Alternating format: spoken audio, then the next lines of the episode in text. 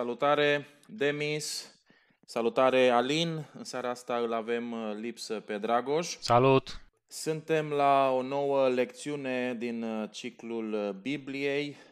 Săptămâna aceasta vorbim despre Biblia ca istorie, ceea ce este istorie din Biblie, ceea ce nu este istorie din Biblie. Și cred că este o temă interesantă pentru că aprofundizăm ceea ce Biblia dorește să fie, adică un ghid spiritual. Și cred că ă, de aici trebuie să pornim pentru ca să fim corecți și cu realitatea istorică și cu noi înșine.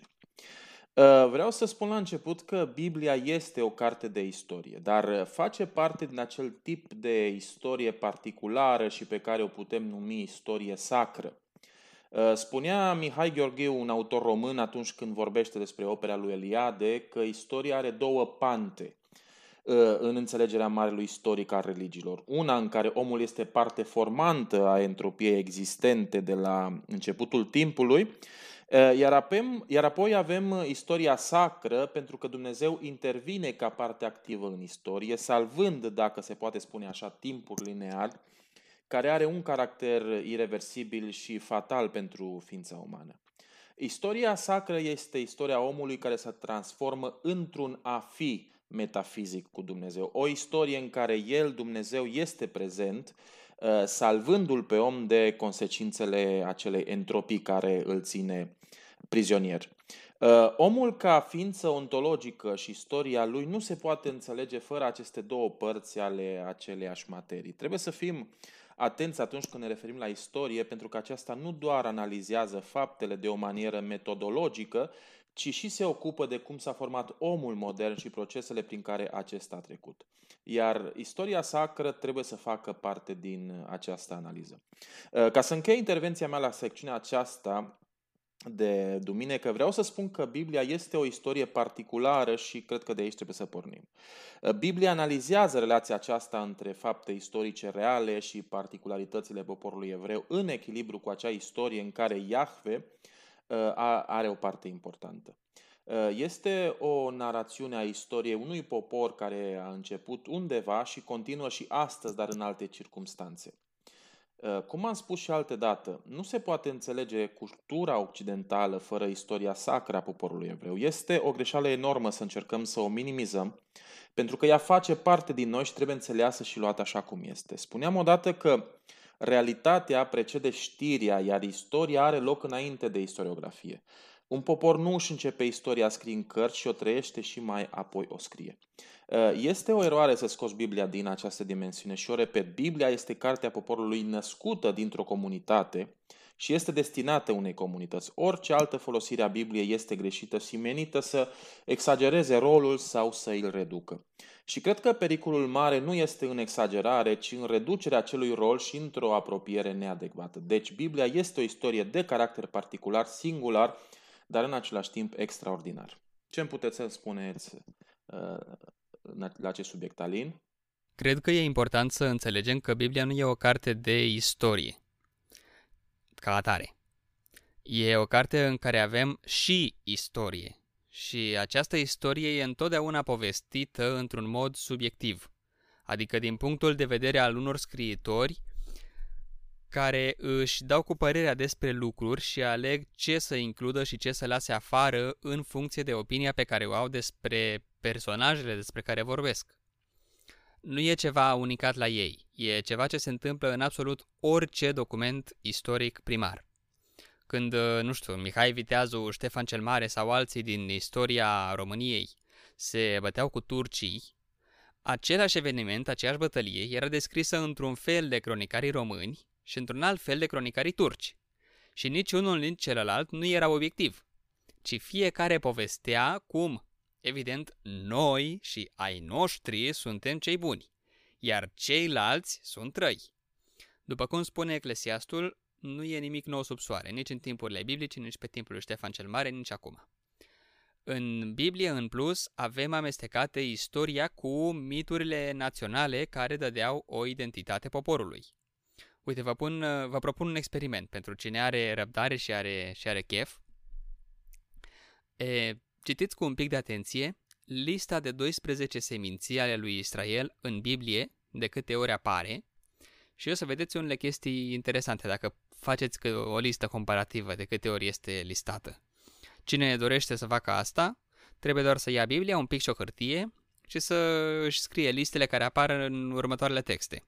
În Geneza 46, Geneza 49, numer 13, numer 26, Deuteronom 3 de la 15 la 17, Deuteronom 33, Iosua, capitolele 13 la 19, unde se împarte Canaanul între, între stintele, diferitele seminții sau triburi, cum preferați. Judecători 1, judecătorii 5, în uh, cântarea lui Deborah este pe acolo, apar numite diferite, diferite seminții. Antia Cronici de la capitolul 4 la 8, Antia Cronici 12, Antia Cronici 27, Ezechiel 48 și Apocalips 7. În total sunt 18 nume care apar în diferite combinații de-a lungul listelor. Așa că, noroc celui care încearcă să ghicească care sunt cele 12 seminții istorice ale Israelului. Da, să vedem care e curajosul. Eh, Demis? Ceea ce mie mi se pare interesant la subîmpărțirea de sâmbătă este afirmația autorului, precum că istoria biblică se mișcă în direcție lineară. Acesta este unul dintre aspectele cele mai interesante ale textului biblic și de asemenea una dintre moștenirile cele mai relevante lăsate civilizației noastre de către evrei. Data trecută am vorbit puțin despre uh, mitul eternei reîntoarceri, care este una dintre teoriile cele mai interesante ale lui Eliade și vorbeam despre genealogia din Geneza ca o uh, și, și o comparam cu seria de Tirtankara și Jainiști ca exemple a căderii și degenerării din acea lume primordială ideală. Dar un alt aspect al uh, mitului acesta al eternei reîntoarceri este ideea că timpul este ciclic. Adică tot ce se întâmplă s-a mai întâmplat într-un ciclu anterior al timpului și se va mai întâmpla într-un ciclu viitor al, al timpului. Deci există o, o concepție a sfârșitului lumii dar un sfârșit nu este decât un nou început. Istoria o ia tot timpul de la capăt. Este o succesiune eternă de evenimente care se tot repetă ciclic. Adică, în ciclul anterior al istoriei, ca și în acesta, fiecare dintre noi, de exemplu, ne-am născut, la un moment dat am venit în Spania și am studiat împreună școala de sabat. Și după ce se va încheia acest ciclu, din nou ne vom naște, ne vom muta în Spania și la momentul potrivit vom studia școala de sabat împreună în ciclul următor. Concepția aceasta a timpului, care pentru noi este foarte ciudată, um, în alte civilizații, cum ar fi India, de exemplu, este o, o concepție foarte dezvoltată. Pentru ei, mântuirea înseamnă pur și simplu eliberarea din acest ciclu veșnic al, al istoriei. Numai sufletele cele mai evlavioase uh, părăsesc această existență materială și ating o, un alt fel de existență uh, de plin satisfăcuți într-o altă dimensiune a Universului și așa mai departe. Dar lumea materială în același timp continuă în acest ciclu uh, veșnic, în această succesiune ciclică. Adică binele și răul există în mod simultan pentru totdeauna. Nu există niciodată un sfârșit definitiv al, uh, al răului. Și mi-aduc aminte la început, mi se părea foarte greu să înțeleg cum pot acești oameni să, să gândească în felul acesta. Mi se părea o, o perspectivă îngrozitoare. Și tocmai pentru că eu fusesem educat într-o altă paradigmă, aceasta a timpului linear, așa cum spune autorul. Uh, interesant este că la un moment dat în istoria iudaismului, undeva pe vremea profeților, evreii dezvoltă concepția aceasta a timpului linear, o concepție diferită.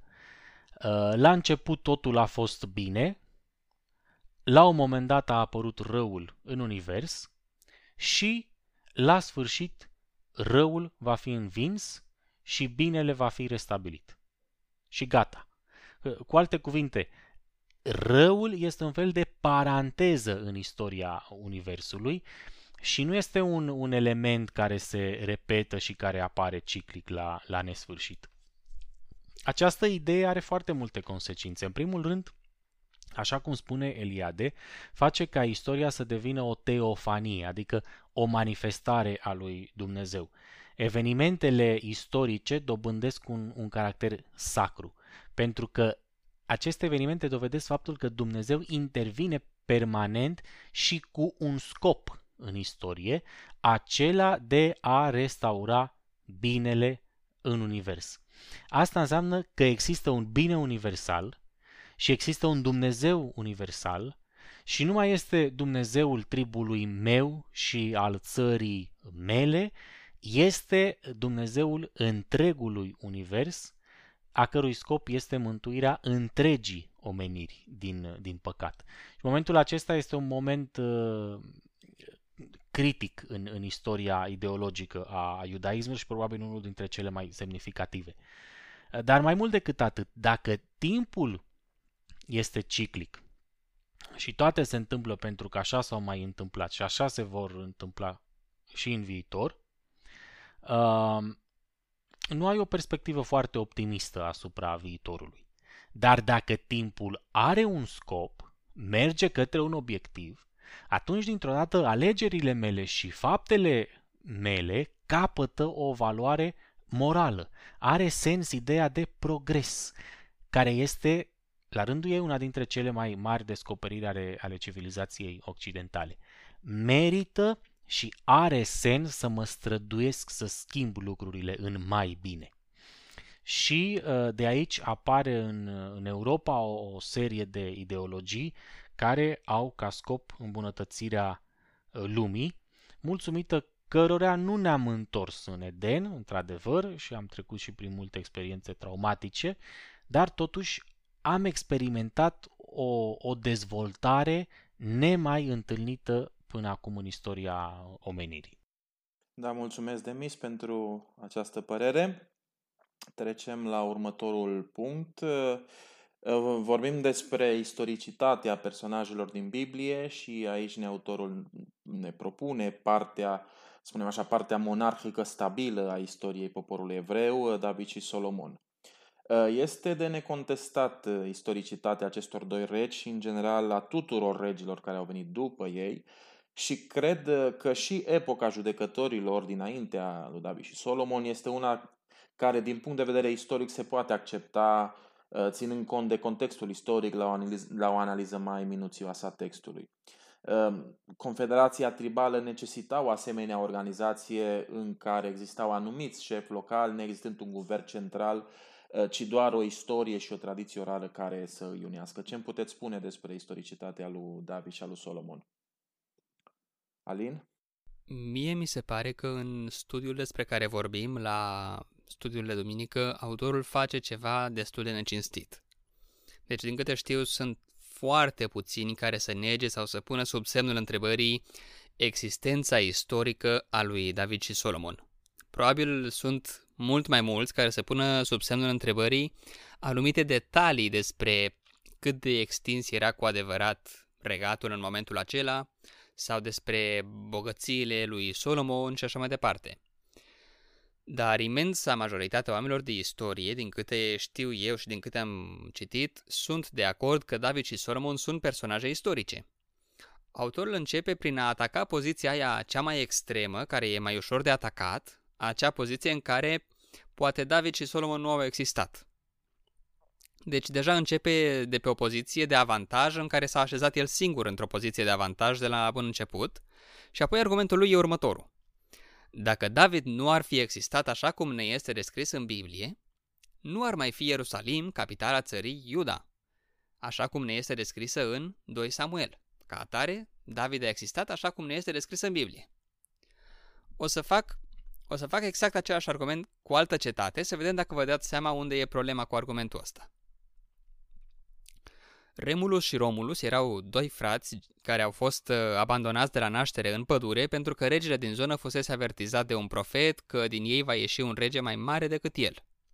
Curios, e, și Paris din Iliada și Cir în cronicile persane au trecut fix prin aceeași experiență identică în copilărie. Deci, Suspicious. Uh, Romulus și Remus au supraviețuit pentru că au fost alăptați de o lupoaică, deci și mai suspicios. Apoi au fost adoptați de un om de la țară, dar când au crescut și au mers la oraș și au descoperit destinul pentru că ei aveau o altă, erau făcuți în altă stofă mai superioară. Așa că Romulus s-a apucat de treabă și a ales un loc între șapte coline unde să construiască o cetate. A început prin a săpa un șanț unde avea să fie zidul. Fratele lui, Remulus, nu îl lua în serios și s-a apucat să sară într-o parte în alta a șanțului, glumind despre cum intră și iese în cetate peste zid, fără să ceară voie la poartă ca să intre și să iasă din cetate. Așa că Romulus uh, l-a ucis și sângele lui Remulus a curs în șanțul unde avea să fie mai apoi zidul orașului, rămânând astfel pecetluit perimetrul orașului Roma. Unii oameni de istorie, adică aproape toți oamenii de istorie, sunt sceptici, de exemplu, la faza cu lupoica care i-a lăpta. Dar, dacă vreun detaliu din istoria asta nu ar fi adevărat, nu ar mai exista orașul Roma pe care îl vedem și astăzi. Așa că istoria asta sigur e 100% adevărată. Vi s-a părut convingător? Ei, acum în loc de Romulus și Remulus și Remulus puneți pe David. Și în loc de Roma puneți Ierusalim și avem argumentul făcut de autor. Mi se pare ca un fel de, nu știu, de glumă proastă să încerci să faci argumentul ăsta. În fine, din câte am citit în istorie, consensul e că primul personaj din Biblie care e cu adevărat istoric e David, poate Samuel. La istoriile anterioare, poate era cineva în spatele istoriei, dar după secole de tradiție orală, ceea ce ne-a ajuns este mitul care s-a format în jurul persoanelor, nu povestirea lor istorică așa cum înțelegem noi astăzi ideea de, de istorie. Uh, da, uh, aș, da, aș vrea să spun aici că această comparație pe care ai făcut-o, cred că se poate face, uh, este posibilă, dar nu cred că este foarte justă. Analogia nu poate să fie totală în cele două cazuri, chiar dacă există elemente singulare în amândouă narațiuni, doar în cea iudeo-creștină Dumnezeu ocupă un rol predominant în relația cu omul. Omul este parte fundamentală a narațiunii pentru că poate să facă ceva foarte important, adică poate să aleagă, că are capacitatea de a alege să fie sau, sau să nu fie mântuit. În narațiunea cu legenda Romei, zeii dau naștere celor doi, dar acolo se, intervi, se termină intervenția lor. Acum, istoria personajelor poate să, fie, poate să fie similară pentru că vorbim de aceeași etapă istorică și de similități, de simil, similarită, similarități istorice care se pot înțelege. Eu am dat exemplul ăsta specific pentru că mi se pare un exemplu foarte asemănător în care se încearcă a demonstra istoricitatea vieții unui om, fie el Romulus sau David. Și acolo avem o intervenție divină nu doar la naștere, avem și capitolul cu Lupoeca. Exact la fel cum are Moise, episodul imediat după nașterea sa, cu râul și așa mai departe. Iar apoi, de, tot cu ajutorul zeilor se supune că Roma are succes.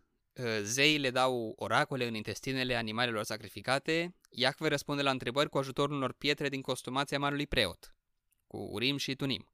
Marte îi ajută pe romani în război, Iacve îi ajută pe izraeliți în război. Nu mi se pare că nivelul de intervenție divină este mult prea diferit între astea două istorii. Și aceasta se vede și mai mult dacă, mult mai explicit dacă citești asta Iliada, unde zeii uh, intervin cam peste tot chiar până la a conduce săgeata care străpunge glezna lui Ahile. Iar acum, dacă e descoperit orașul istoric Troia, care apropo e descoperit undeva în nordul Turciei, ă, nu putem să pretindem că Iliada e o povestire istorică ă, precisă în fiecare detaliu despre cele întâmplate și nici nu folosim asta ca argument despre existența lui Zeus, pentru că nu ar avea sens. Unele lucruri din Iliada au o bază istorică, dar asta nu înseamnă că e un text istoric. Da, da, sunt, sunt de acord cu tine, numai că partea aceasta iudeo-creștină este cea care a supraviețuit până în ziua de astăzi. Uh, eu personal văd, văd anumite diferențe, dar poate o să discutăm altă dată despre ele. Uh, trecem la următoarea întrebare sau problematică care apare. Autorul vorbește despre Isaia, Sanherib, Lachish, Ezechia, Daniel, Nebucadnețar, etc. și face o legătură între intervenția supranaturală a lui Dumnezeu în momentele acelea. Atât uh, Sanherit cât și cetatea Lachish au existat și nu se poate nega campania războ- războinică asupra acestuia asupra lui Iuda. Biblia spune că a fost prin intervenția minunată și extraordinară a lui Dumnezeu, iar asta nu intră în contradicție din dimensiunea creștină cu ceea ce s-a întâmplat în realitate. Realitatea este că Ierusalimul nu a fost distrus și asta din cauza unei peste sau molime care a slăbit armatele siriene. Asta spune istoria și arheologia. Oricum, după acea campanie militară, Iuda a continuat să fie vasal al Imperiului Asirian, pierzând vreo 50 de orașe, Ierusalimul transformându-se mai apoi într-un simplu oraș-stat. Uh, mi se pare legitim să vezi într-o circunstanță favorabilă o oportunitate pentru Dumnezeu să intervină, mai ales pe timpul acela în care nu exista explicația igienică sau sanitară pentru o boală care să decimeze de maniera aceasta o armată întreagă. Iar episodul acesta a fost paradigmatic pentru poporul lui Dumnezeu, Ierusalimul rămânând ca un fel de rămășiță a adevăraților închinători. Ținând cont de contextul istoric, maniera asta de a vedea un fapt istoric este coerentă și cu bun simț. Omul, în general, apelează la Dumnezeu, iar alții la destin pentru a se împăca cu sine însuși și accepta ceea ce îi se poate întâmpla. Însă nu putem ignora că Biblia este cartea poporului evreu, iar particularitățile acestui popor au fost definitive pentru amenajarea cadrului religiozității iudeo-creștine. Eh, cam același lucru putem afirma și despre Daniel și Nebucadnețar. Imperiul babilonian era centrul lumii și era necesar ca din punct de vedere pragmatic să existe o influență a poporului Dumnezeu eh, și acolo. Antropologic vorbind, viziunea lui Daniel și viziunea noastră asupra Babilonului ne-au influențat în maniera în care ne ferim la anumite concepte și termeni. Lumea noastră este explicabilă prin acele povestiri și realități ale timpului. Ce îmi puteți să-mi spuneți aici, Alin? Deci, eh, Ideea e că arheologia uneori confirmă afirmațiile scripturii și alteori le contrazice. Biblia nu a fost scrisă cu pretenții de obiectivitate și istoricitate pe care le avem noi acum în timpul nostru. Și să nu-i cerem să, să ne dea ceva care nu avea intenția de a ne oferi în primul rând. Dacă facem așa, nu avem decât să fim, să fim dezamăgiți. Mi se pare că este în general și o oarecare neînțelegere a felului cum funcționează arheologia sau ce poate și ce nu poate descoperi și cum o face. Uh, vă dau un exemplu. Deci, uh, unul dintre locurile cele mai, cele mai bogate pentru arheologi este ceea ce pentru oamenii din antichitate era groapa de gunoi. Uh, săpând acolo, găsești tot felul de lucruri care au fost aruncate în momentul lor. Majoritatea lucrurilor găsite acolo sunt, sunt extrem de banale o, nu știu, o înscriere în care e un contract de vânzare-cumpărare la 12 capre, un contract de chirie expirat, un contract de împrumut, cioburi de oale sparte și, și tot așa. Deci 99% din lucrurile găsite acolo sunt, în fine, ce te aștepți să găsești la groapa de gunoi. Iar de acolo, rezultă că dacă ești atent poți să deduci o mulțime de chestii. De exemplu, te uiți la cantitatea de contracte de vânzare de capre și cămile de-a lungul istoriei, și la prețurile folosite și poți să estimezi evoluția economică a locului. Poți să vezi când apar cămilele pentru prima dată și cât de scumpe sunt atunci când e o noutate, cum prețul se normalizează pe măsură ce devin ceva anormal sau mai știu eu ce. Sau dacă aduni cioburile și reconstruiești un sfert de, un sfert de ulcior, îți dai seama uh, stilul în care e făcut și știi cam cât de departe ajungea comerțul în momentul acela, pentru că dacă aduceau ulcioare făcute în stilul de nu știu unde, înseamnă că ajungeau cu comerțul până acolo. E, sau dacă găsești un ciob de ceva făcut din fier, poți intui cam câtă industria fierului exista la momentul acela. Dacă totul era făcut, de, făcut doar din bronz și nu e nimic făcut din fier, știi că nu aveau industria fierului. Uh, și tot așa faci și faci și faci până se conturează încetul cu încetul o imagine.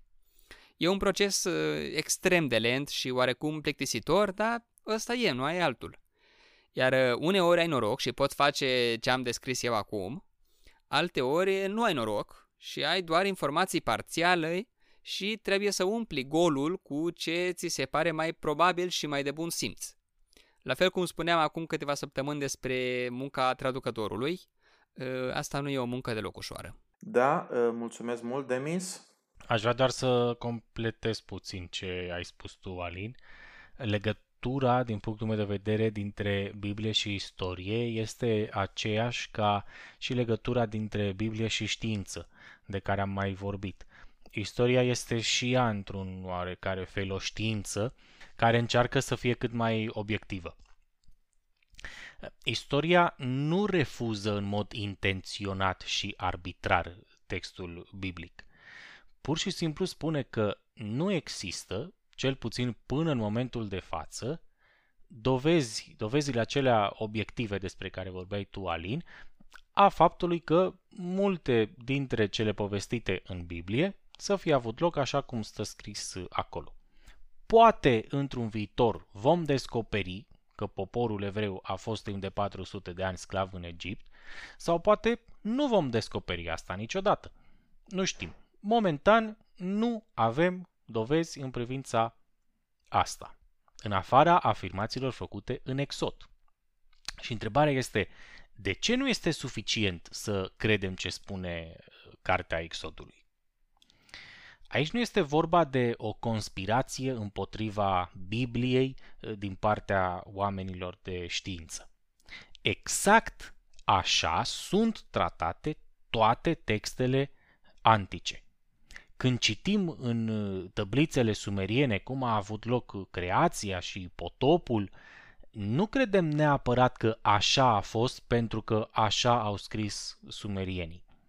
Sau un alt exemplu, sunt vedele hinduțe, uh, unde se vorbește despre niște popoare ariene care sunt descrise ca fiind băștinașii Indiei, care locuiesc acolo de când zeii au creat India și așa mai departe.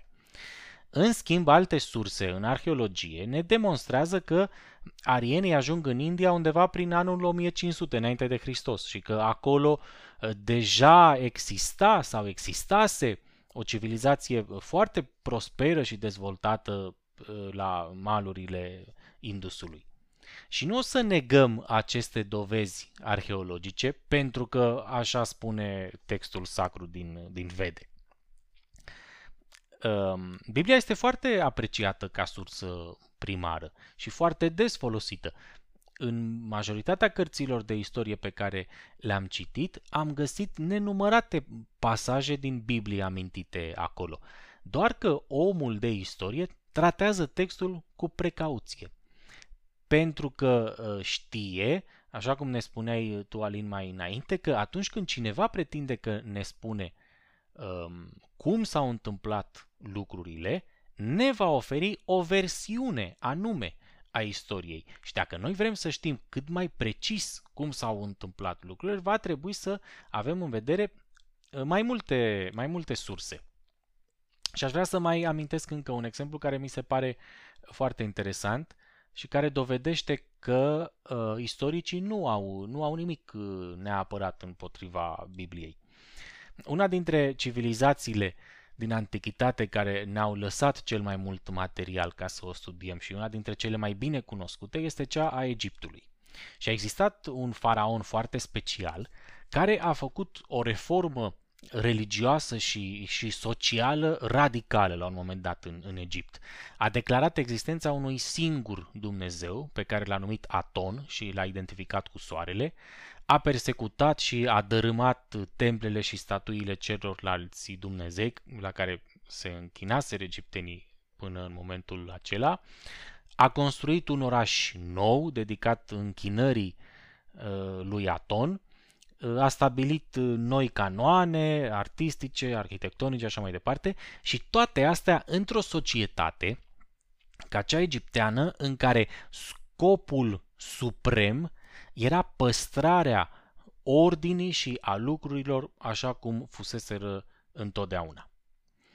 Acest faraon se numea Akhenaton, era soțul bine, bine cunoscutei Nefertiti uh, și tatăl și mai bine cunoscutului Tutankamon. Și așa de traumatică a fost uh, această experiență, acest episod din istoria Egiptului, că la moartea lui Akhenaton și la încoronarea lui Tutankamon, preoții au făcut tot posibilul să șteargă orice urmă a existenței lui, lui Akhenaton și a reformei lui. Dacă ne-am fi luat doar după cele scrise de preoți ulterior, nu am fi cunoscut niciodată acest episod atât de interesant din, din istoria Egiptului. Dar uh, arheologia când s-au descoperit ruinele orașului Amarna, construit de Akhenaton, ne-am bogățit cunoștințele noastre. Asta ne dovedește că istoria nu cunoaște totul, dar istoria nu poate să pretindă că cunoaște sau știe mai mult decât în mod obiectiv a descoperit. Și nu se poate baza orbește pe textul sacru a niciunui popor și a niciunei civilizații în particular. Da, mulțumesc, Demis. Ă, trecem mai departe, mergem la tema Isus și istoria și aici aș dori să vă las mai mult pe voi să vorbiți. Cred că argumentele mele le-am afirmat foarte clar cu câteva săptămâni în urmă. Pentru mine, personajul lui Isus nu este important pentru că ar fi un personaj istoric. Cred că creștinismul trebuie să treacă de bariera asta a demonstrabilității unui Isus istoric, pentru că atunci când vrei să-l vezi în ceramică, de exemplu, sau în porți pictate, sau pe pereți pictați, sau mai rău într-un moment gol, ceea ce capătă valoare nu este personalitatea cristocentrică și logosul divin, al lui Ioan, ci locul și spațiul pe care acel personaj le-a folosit. Evanghelia și istoria vieții lui Isus nu are nevoie de niciun argument demonstrabil. Este valoarea și inima credinței creștine pentru mine și așa va rămâne pentru totdeauna. Este parte din mine și nu pot să o neg la o analiză empirică istorică. Pentru a fi creștin este nevoie de această paradigmă și cred că ea trebuie să fie asumată. Acum, dacă vreau să ating doar de o manieră punctuală partea aceasta istorică, personajul Isus istoric are fundament. Este amintit de Iosif Flavius, de Suetonius, de Tacito, de Pliniu cel tânăr, adică în secolul 1-2 nu exista vreo contradicție cu privire la istoricitatea lui nici din partea autorilor independenți.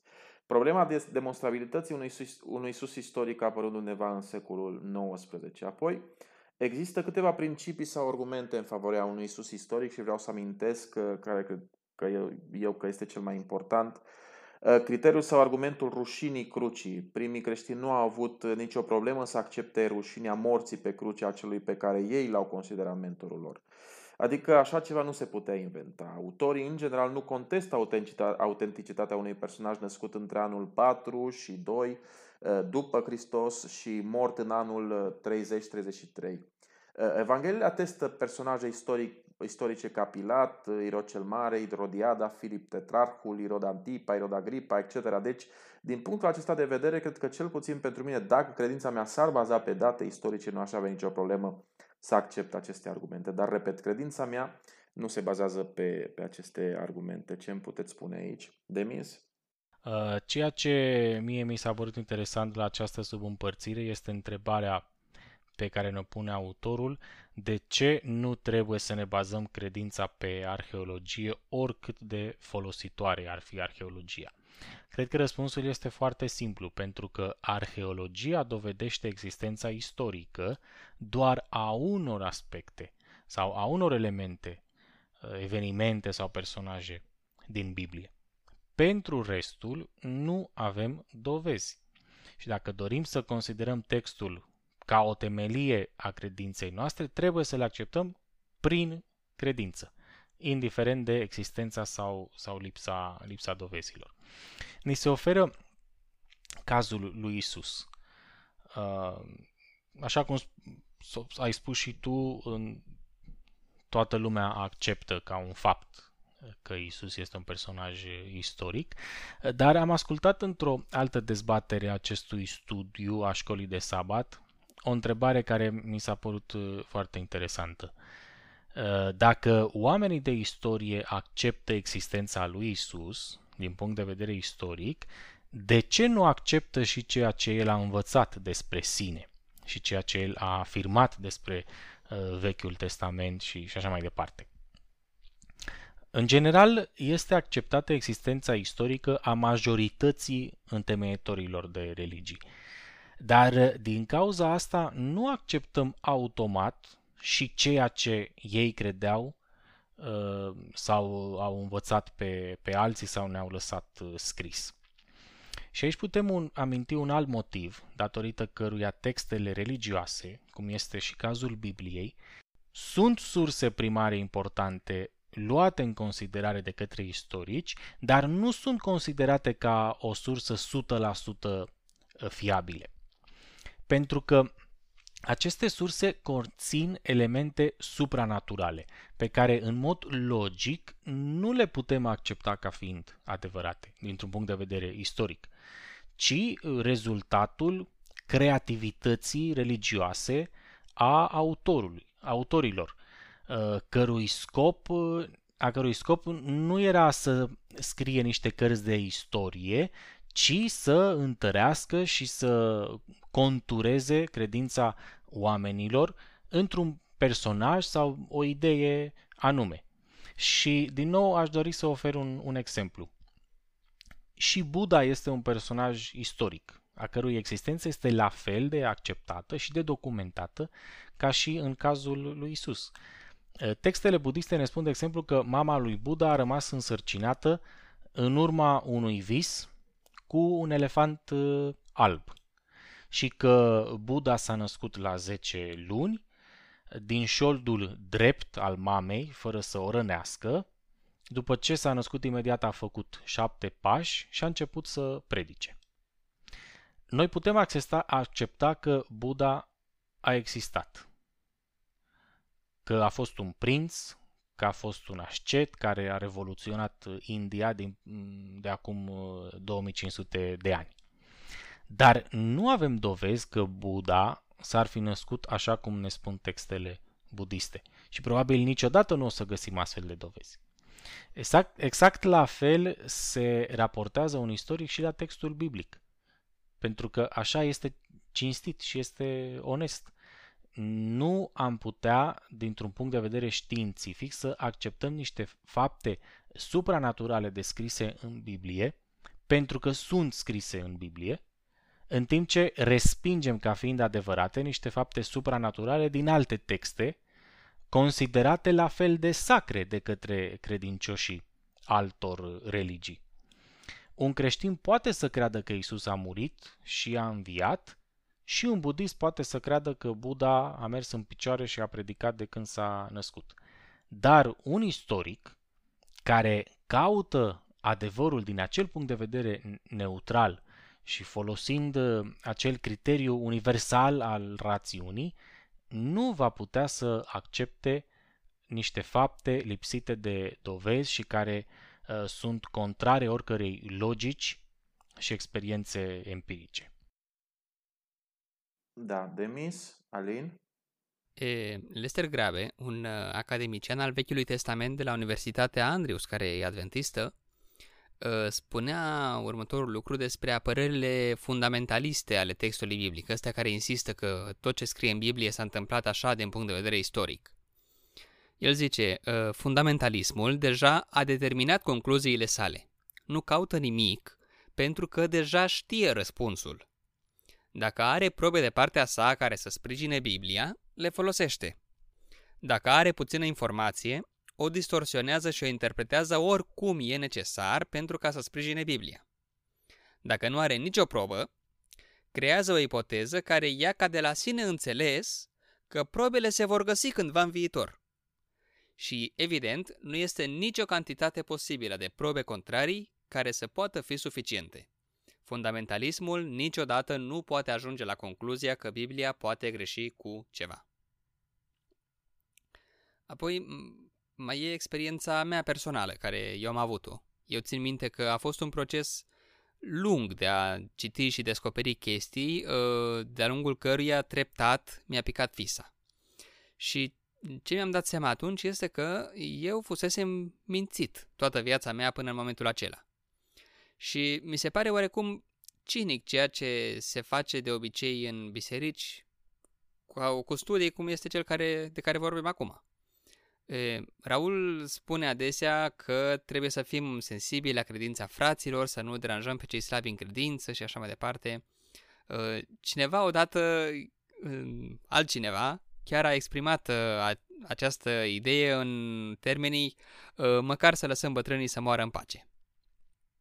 Ei, eu cred că nu e bine să minți pe oameni și minciunile se plătesc și le plătim mai devreme sau mai târziu cu toții. Adică dacă repetăm de o mie în biserică, de ori în biserică că cu tare lucru e alb și că avem probe, în ziua în care omul își dă seama că e gri, uneori gri deschis, alteori gri închis, e, nu va mai accepta nimic din biserică. E, nu îmi place să fiu mințit și nu vreau să mințim oamenii. E, nu mi se pare înțelept să, să mințim ca să, ca să se simtă oamenii bine spiritual. Da, vreau să îți răspund aici că echilibrul unei comunități stă în fiecare membru individual. Eu nu am spus că nu trebuie să deranjăm oamenii slabi în credință și nici nu cred că este cinism.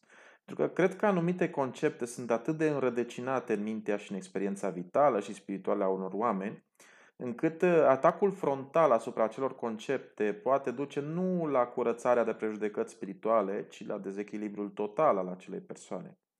Uh, tu nu poți da, de exemplu, să, să mergi la bunicul meu și să-i spui că altarul de dimineață și de seară este o prostie și doar o expresie veche a unei religiozități păgâne, pentru că în primul rând nu te va înțelege și în al doilea rând, a doua oară, nu te va mai băga în seamă și l-ai pierdut. Dar poate poți discuta cu altcineva în alt context despre religiile comparate și cum ne-au afectat experiența spirituală anumite rituri și ritualuri. Cred că anumiți oameni merită din partea noastră un anumit autocontrol și dacă nu e din principiu, cel puțin din punct de vedere afectiv. Pentru că implicațiile unei spiritualități mai basice sunt la fel de basice. Adică s-au dezvoltat, așa s-au dezvoltat comunitățile și societățile. La un moment dat, acea generație nu va mai fi, dar cred că ceea ce trebuie să rămână în conștiința colectivă a membrilor adventiști și a noilor generații de credincioși care văd lucrurile puțin diferit, este cum acea persoană s-a poziționat de acord cu credința lui în relație cu ceilalți. Este adevărat că acele concepte care sunt toxice trebuie să fie combătute, dar într-o manieră sănătoasă și fără spirit de, de justiție. Pentru că cred că în ziua de astăzi justiția a căpătat o altă nuanță care, care eu personal nu mă văd reflectat și pe care nu o pot accepta. Adică vorbesc de acea parte morală a justiției pe care eu și nici altul nu o poate folosi și nici nu poate să fie folosit uh, nici în beneficiu spiritual și nu în ultimul rând într-un, din, din punct de vedere politic. Uh, dacă vrem să fim uh, parte dintr-o comunitate, trebuie să dăm o mică parte din libertatea noastră. Desigur că sunt și mișcări religioase destul de nocive care nu merită atenție și trebuie să fie combătute. Însă Biserica Adventistă, din punctul acesta de vedere, este, cred eu, destul de echilibrată uh, și cred că majoritatea punctelor de doctrină sunt acceptabile pentru toți, inclusiv pentru liberii cugetători. Adică nu dau probleme, probleme um, de, știu eu, uh, de, uh, în principiu, nu, nu, nu sunt problematice. Ă, există o anumită constantă în adventism care a proteja oamenii sau pe majoritatea membrilor de multe influențe din afară ă, și vedem cu toții ceea ce se întâmplă în societatea în ziua de astăzi. Parcă ă, e un lucru pe care mă șochează să-l spun tocmai eu, parcă este mult mai simplu să discuți anumite subiecte cu cel mai încuiat adventist decât cu mulți din afara bisericii sau care au fost membri bisericii. Uh, este fundamentalismul, fundamentalismul o problemă? Uh, da, eu cred că fundamentalismul pierde mult din adevărata experiență spirituală, dar în același timp cunoaștem ceea ce poate să facă un fundamentalist în Biserica Adventistă și știm cum să ne apărăm de el, pentru că contextul în care se mișcă și acționează este mic și destul de controlabil. Uh, mai bine cu răul cunoscut decât cu răul care vine ca să fie cunoscut și care este posibil să fie și mai nociv. Apoi Apostolul Pavel spune că trebuie să fim prieteni cu fundamentalistul și să-l considerăm frate. Dacă asta înseamnă uneori să-mi pun filtrul la gură, nu cred că este vreo problemă. Am fost așa în trecut, dar, dar nu a fost bine. Ceea ce am făcut a fost doar să fiu un spin în spatele altora, chiar dacă argumentele mele erau bune. Eu cred că oamenii trebuie să fie înțeleși și acceptați. Trebuie să fim buni, da, e, este un principiu universal. Trebuie să ne tolerăm între noi, cum spune Pavel despre cei slabi în credință? Da, pentru că este un principiu universal. Trebuie să vedem în aproapele nostru un frate așa cum ne vede Hristos? Da, pentru că Biserica Adventistă asta trebuie să pentru că pentru Biserica Adventistă asta trebuie să fie un principiu universal. Apoi există ceea ce se numește respect și moderație. Biblia spune că trebuie să fim înțelepți ca șerpii, dar blânzi și ca porumbei. Mie totuși asta îmi sună un pic ca a paternalism. Stil, eu sunt adult, eu știu ce e real și ce nu, și de fapt eu le cumpăr cadouri de Crăciun la copii, dar le spun copiilor că le aduce Moș Crăciun ca să aibă acea experiență a surprizei, să se poată împărtăși cu ceilalți copii în comunitate, ce le-a adus moșul și așa mai departe. Uh, și e o atitudine normală cu copiii mici, dar mi se pare chiar nașpa să fiu atent ca să nu le stric surpriza unor oameni care sunt de trei ori mai bătrâni ca mine. Și dacă tot am menționat copiii, uh, mi se pare că e o problemă care afectează întotdeauna și generațiile următoare care vor veni. Uh, după cum am mai spus, prima dată când am citit o carte de istorie despre timpurile biblice care să fie cât de cât obiectivă și serioasă, pur și simplu nu eram capabil să o înțeleg, uh, pentru că se producea o disonanță cognitivă enormă. Uh, evident, unui copil nu... Unui copil îi povestești despre David și Goliat și așa mai departe, pentru că e copil, la fel cum îi povestești și de Moș Crăciun. Mm, dar de la o anumită vârstă nu mai e ok să îl minți despre Moș Crăciun, Uh, și nici despre istoricitatea tuturor evenimentelor din Biblie. Altfel, uh, nu știu, o să rămână copil o viață întreagă, dependent de un adult spiritual care să îi liniștească o credință care în fond e foarte fragilă și să îl apere de informații din afară care ar fi periculoase. Uh, mie nu mi, nu mi se pare deloc sănătos ca cineva să rămână copil o viață întreagă.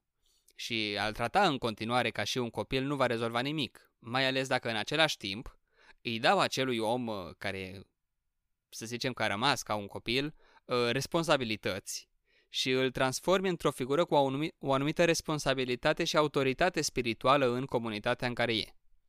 Uh, poate lucrurile ar fi mult mai bine dacă atât pastorii cât și studiile școlii de sabat și așa mai departe nu ar insista în, în istoricitatea lucrurilor din Biblie, așa, or, orbește printr-o credință oarbă, așa cum insistă ghidul de studiu despre care discutăm. Uh, dacă s-ar spune membrilor în mod sincer că, uite, nu are nicio importanță dacă povestirile acestea s-au întâmplat sau nu.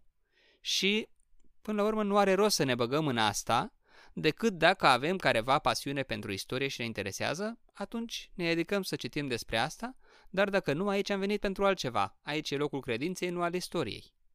Și mi se pare mai simplu și mai mai de bun simț decât să, să spunem minciuni despre istorie pentru ca să se simtă oamenii bine, nu știu. Da, sunt de acord cu tine în parte. Nu știu cum se poate face lucrul acesta fără ca să uh, nu strigi mai mult și să nu atingi uh, partea cea mai sensibilă a credinței unor oameni. Cred că este uh, un lucru la care ne putem să, am, am putea să ne gândim, dar cred că este aproape imposibil dacă pot să folosesc uh, acest cuvânt. Uh, mulțumim foarte mult, Demis și Alin. Uh, ne vedem săptămâna viitoare. Săptămâna bună!